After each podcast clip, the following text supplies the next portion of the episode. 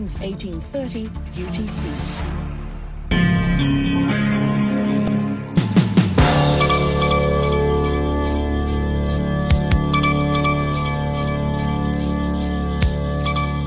Hivi sasa ni saa tatu kamili. Zifuatazo ni habari za dunia kutoka idhaa ya Kiswahili ya Sauti ya Amerika.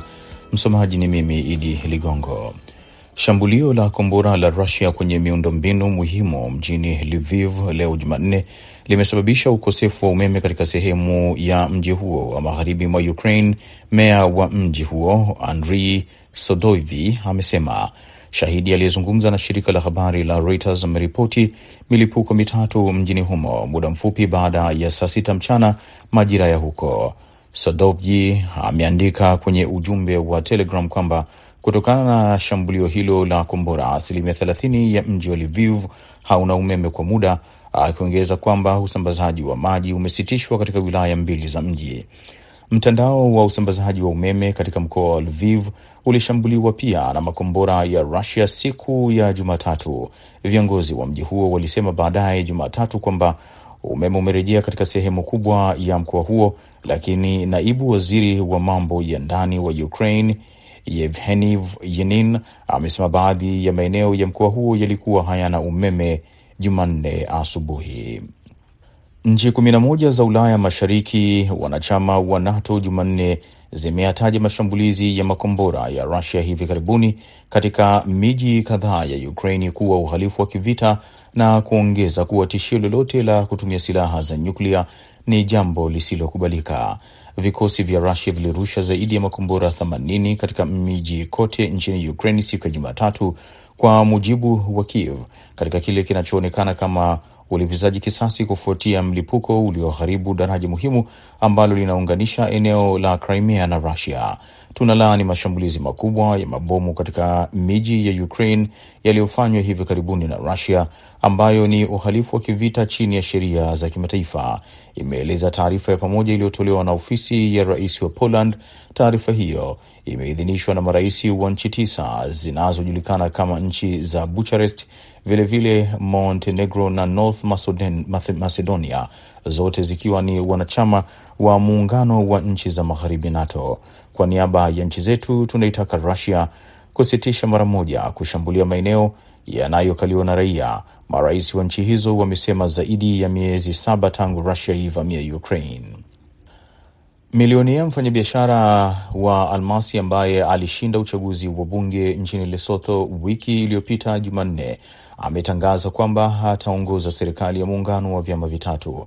Chama cha Mapinduzi na Ustawi RFP ambacho kiliundwa miezi sita iliyopita na mfanyabiashara asiyekuwa na uzoefu wa kisiasa Sam Matekane mwenye umri wa miaka sitini na minne kilipata viti ya 56 kati ya mia moja na ishirini kulingana na matokeo ya mwisho yaliyotangazwa na tume ya uchaguzi jana Jumatatu. Katika mkutano na wanahabari, Matekane amesema RFP imeunda serikali ya muungano na chama cha Alliance of Democrats AD na Movement for Economic Change MEC. Chama cha AD kilipata viti sita katika uchaguzi huo uliofanyika siku ya Ijumaa, nacho chama cha MEC kilipata viti vitano. Taifa hilo dogo la kifalme liliongozwa katika muongo mmoja uliopita na serikali kadhaa za muungano ambazo zilikumbwa na migawanyiko na hakuna waziri mkuu aliyeongoza muhula miwili kwa kipindi cha miaka mitano.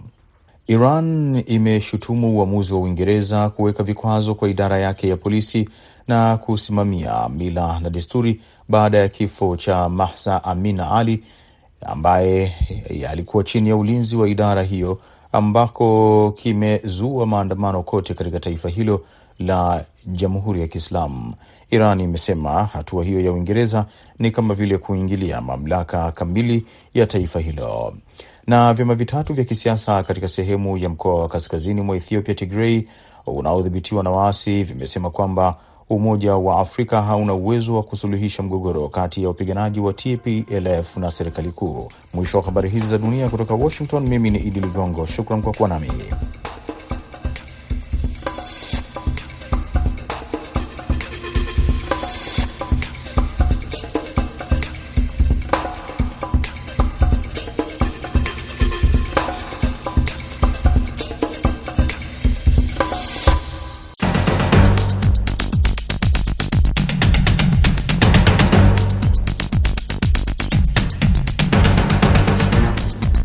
Ni idhaa Kiswahili ya Sauti Amerika ni kukaribisha kwenye kipindi cha Kwa Undani. Jina langu Harrison Kamau. Leo hii ikiwa undani, tunaangazia masuala mawili, la kwanza likiwa kuhusu siku ya kimataifa ya mtoto wa kike ambayo imesherehekewa leo kote ulimwenguni, yakiwa maadhimisho ya miaka kumi tangu kubuniwa kwa siku hiyo. Mada ya pili ni kuhusu ziara ya hivi punde ya rais wa Kenya William Ruto nchini Tanzania, wakati tukichanganiwa baadhi ya faida na matarajio ya kiuchumi na diplomasia kutokana na ziara hiyo.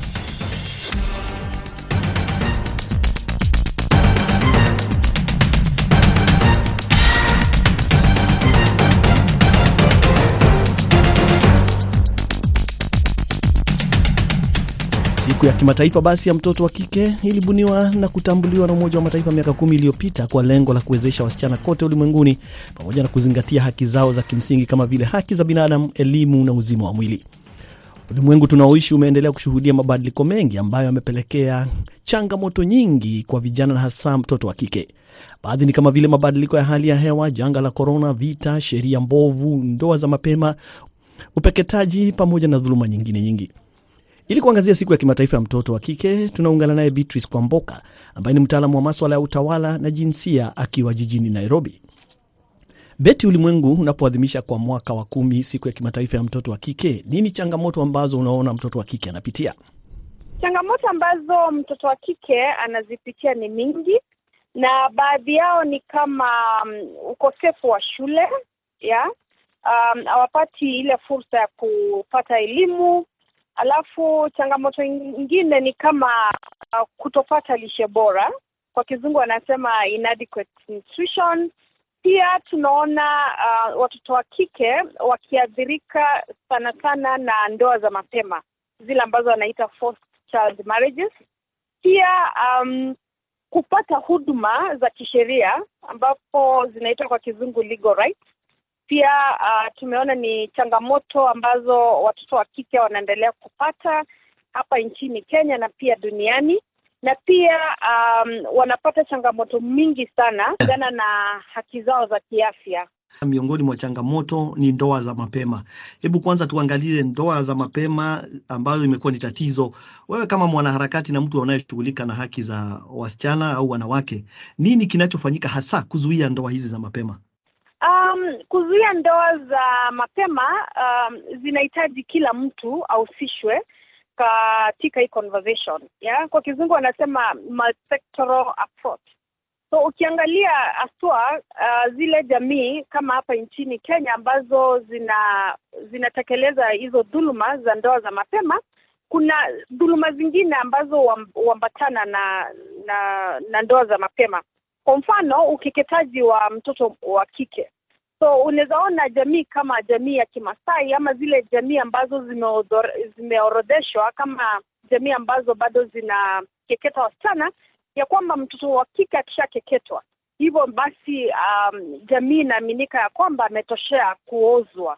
So kuna zile dhuluma ambazo zinaambatana na ndoa za mapema, lakini um, kuhamasisha jamii hahitaji mtu mmoja, inatakikana uh, kila mtu ahusishwe, kuanzia kwa familia, kuanzia uongozi. Tunasema uongozi, tunasema machifu.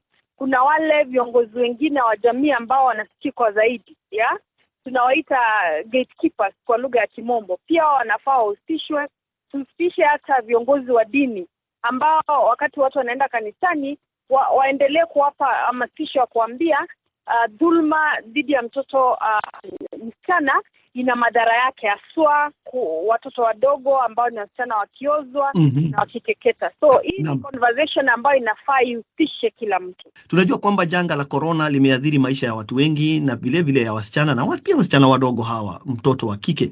Je, ni masuala gani labda unaona yanafanywa na jamii kuweza kumwezesha tena mwana, uh, yule msichana wa kike au mtoto wa kike ili aweze kujimudu? Manake matatizo mengi yametokea ambayo yamepelekea labda yule msichana au mtoto wa kike kukosa namna na kwa hivyo kujipata ameolewa, anadhulumiwa, anabakwa na maisha yake yakawa hatarini. Je, kuna shughuli au programu ambazo zinawezesha wasichana tena?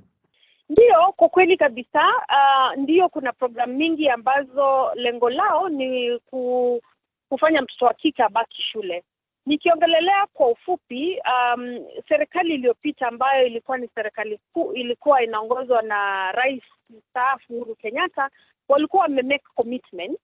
Na hii commitment ilikuwa inasema ikifikia mwaka wa um, elf, uh, 2022 eh, ni kwamba tutakuwa tumeondoa dhuluma jinsi dhidi uh, ya mtoto msichana, lakini imekuwa kizungum, kizungumkuti kwa sababu um, ku, kuondoa kabisa inahitaji vitu mingi, so ndio ilikuwa commitment kutoka kwa uh, mwanasiasa mkuu wa Kenya, lakini ningesema ya kwamba tumeona goodwill kutoka mashirika pia yale ambayo si ya serikali yameweza kutenga uh, hela ama resources ambazo uh, wamewekeza program maalum eh, kwa niaba ya kufanya mtoto msichana awe safe.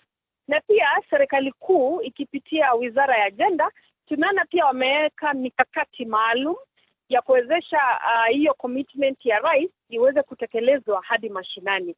So baadhi ya mikakati ambayo um, haya mashirika yasiyo serikali na serikali yameweka ni kwa mfano um, free primary education ama watoto kwenda shule bila malipo uh, katika uh, shule za chekechea. So unapata wasichana wengi uh, wa, wa, wameweza kujisa, kujisajili kwenda shuleni na wakiwa shuleni wanapatiwa um, uh, lishe ya bure. So tuseme katika zile jamii ambapo maybe kuna majanga ya ukame unapata ya kwamba msichana mtoto msichana ama watoto wote kwa ujumla wakienda shule wanaweza kubaki shuleni kwa muda mrefu, kwa sababu serikali imemudu uh, lishe ya bure, ndio huu mtoto wa kike ama watoto wote waweze kuwa shuleni. Ambayo si ya serikali, tumeona uh, yameweza kuweka vifaa uh, ama nyumba ambazo kwa kizungu zinaitwa safe shelters. Hizi ni nyumba ambazo wale watoto ambao wameokolewa kutoka kwa hizi dhuluma wanaweza kupelekwa ndio wapate uh, matibabu ama wa, wa, wa, wakae mbali na wale ambao ndio wanawadhulumu katika hayo mambo. Sasa imekuwa ni miaka kumi tangu kubuniwa kwa siku ya mtoto wa kike ya kimataifa. Waweza ukasema ni hatua gani zimepigwa ikilinganishwa miaka kumi iliyopita na mahali tulipo sasa? Um, inaweza sema kwamba tumepiga hatua kwa sababu hata ukiangalia mitandaoni ama hata yale mashirika ambayo yanatetea haki za mtoto mvulana pia yameanza kulalamika, yanasema ya kwamba mtoto msichana ameliliwa sana ama ametetewa sana. So hii inamaanisha ya kwamba kuna yale ambayo mambo yanaeleweka kama yameonekana katika jamii zetu ambazo tumeweza kupiga hatua mbele, na ningependa ku, kuwapa kongole yale mashirika ambayo yamewezesha mtoto mtoto wa kike um, awe akipata zile haki zake ambazo anahitajika. So kwangu ni kusema ya kwamba um, bado tuna mengi ambayo tuna tunafaa kuyafanya tuhakikishe kuwa watoto wote wasichana mahali walipo duniani wameweza kupata hizo haki. Lakini ungeniuliza mimi, ningesema tuko kwa njia nzuri, na ningeomba tu uh, tuendelee kwa hiyo njia. Na kwa upande wa uongozi, upande wa kisiasa, unaona kama labda bunge la kitaifa na pia sheria za kimataifa zimebadilika na kumsaidia na kuhakikisha kwamba mtoto wa kike analindwa na anajimudu na kuendelea katika maisha? Vile nilivyosema hapo awali, um, serikali kuu uh, kupitia hiyo executive order yenye rais uh, aliyestaafu aliweka, wao wame, wamefanya jukumu lao. So jukumu kubwa lenye limebaki ni serikali za kaunti ihakikisha ya kwamba hii uh, executive order imekuja mpaka mashinani vile tuko nchini Kenya ni kaunti chache sana ambazo zimepitisha um, ile kitu ambayo tunasema ni policy ambayo inalinda mtoto wa kike, na hizo kaunti hazizifika hata tano. So ningependa kusihi kaunti zote nchini Kenya ya kwamba uh, wakati wanatengeneza bajeti watengeneze bajeti um, wakitilia manani zile changamoto ambazo mtoto wa kike anapitia na haswa watoto wote na isipitie pia isifikie tu hapo, pia watengeneze sheria ambazo zitaweza kuona ya kwamba yale ambayo wanataka kufanya kama kaunti um, yametiliwa kimaanani kisheria. So hii ndio ingekuwa changamoto yangu especially kwa sasa vile tuna uongozi mpya katika kaunti zetu za Kenya, ya kwamba waajibike um, ipasavyo uh, kupitia kuweka rasilimali na pia kuweka kuunda mi, mi, mi, miundo mpya um, in terms of infrastructure na pia uh, kuweka hizo sheria ambazo zitalinda uh, mtoto msichana. Wakati huu tunaposherehekea mtoto wa kike, umeona matatizo mengi ambayo yametokea katika mataifa ya Kiarabu, vifo, mateso. Uh, unaona kama ulimwengu unafanya vya kutosha au serikali inafanya vya kutosha kulinda wanawake wanaotesekea kwenye mataifa ya Kiarabu? Ni hali ya kusikitisha kwa sababu um, tunajua aswa matai, mataifa ya Kiarabu wako na zile sheria zao ambazo ungeniuliza mimi ningesema ni sheria ambazo zimepitwa na wakati sheria ambazo zinadhulumu mtoto wa kike. So ningeomba uh, kwa sababu kuna zile sheria ambazo kwa kizungu zinaitwa international instruments kupitia uh, Umoja wa Mataifa waweze kuongelesha hizo uh, ma, ama hizo nchi ziweze kuwajibika kwa kutunga sheria ambazo zitamlinda mtoto wa kike haswa hizo nchi za Kiarabu, kwa sababu ukisoma kwa undani kabisa sheria zingine ambazo hizo nchi uh, ziko nazo ni sheria mbaya kabisa, na ni sheria ambazo zinadhulumu mtoto wa kike alipo uh, duniani.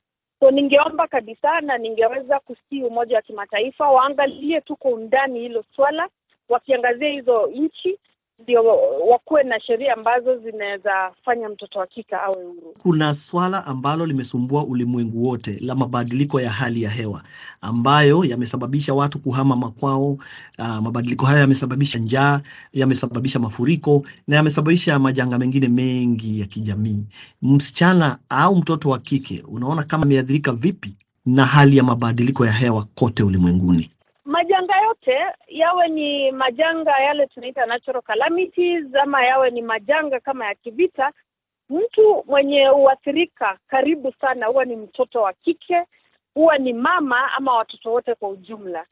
So katika haya majanga ambayo yamefanyika uh, katika huu muda wa karibu uh, tukiona kwa vyombo za habari nchini na hata kwingineko, tumeona kuwa kumekuwa na mafuriko Uh, kumekuwa na kubadilika kwa hali ya anga. Watoto wasichana wanaenda kwa muda mrefu sana wakitafuta lishe, wakitafuta maji. So ni kweli, wakati mtoto msichana anaenda kutafuta lishe na maji, yeye apati fursa ya kwenda shule, ili hali mtoto wa kijana, mtoto kijana ama mvulana yeye anaenda shule, wakati mtoto wa kike anabaki nyumbani akiangalia uh, mifugo ama akitafuta uh, chakula cha familia. So wakati watakuwa wanaleta usaidizi uh, kwa sababu ya hayo majango ambayo yanafanyika kwa sasa, ningependa kabisa wazingatie uh, suala la mtoto wa kike. So kwa mfano tuseme kama wanataka kutengeneza mabwawa, haya mabwawa hata yachimbwe mahali ambapo ni karibu na mtoto wa kike, ndio tuseme akienda kuchota maji asichukue muda mrefu kwenda kuchota maji kwa bwawa pia Naam. apate muda mwingine wa kuketi asome ama aende shule. Kama mwanaharakati wa haki za mtoto wa kike na pia afisa ambaye anashughulika zaidi na maswala ya wanawake, ungependa kuona mtoto wa kike akiwa wapi katika miaka kwa mfano kumi ijayo? Sasa Kwa mada hii mwaka mwa, mada hii mwaka inatukumbusha swa na inaweza jibu swali lako, kwa sababu mada hii mwaka inasema wakati wa mtoto ni sasa, na um, haki zake ni za sasa, na hizi haki zinamwezesha um, afike kwa, kwa, kwa maisha yake ya usoni. So mi ningesema ya kwamba um, hii mada iwe ni kielelezo cha kutukumbusha zile ahadi, ambazo tunafaa tumpe mtoto msichana. Inafaa ikuwe ni kielelezo pia ya kutukumbusha ah, ni nini tunafaa tufanyie mtoto wa kike wakati ambapo tunamsherekea ah, siku ya leo na hata miaka ijayo. Asanti sana Beti Kwamboka. Basi hapo ndipo tunafika mwisho wa sehemu ya kwanza ya Kwa Undani kutoka hapa idhaa ya Kiswahili ya Sauti ya Amerika, Washington DC.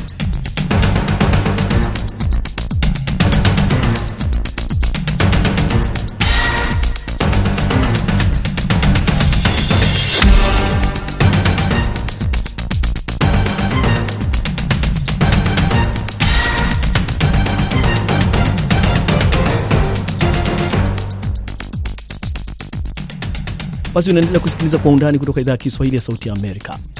Katika sehemu ya pili, rais wa Kenya William Ruto ameondoka Tanzania Jumatatu baada ya ziara ya siku mbili ambayo imempelekea kushauriana kwa mapana kwenye maswala ya kiuchumi na diplomasia, baadhi yakiwa ni biashara kati ya mataifa yote mawili.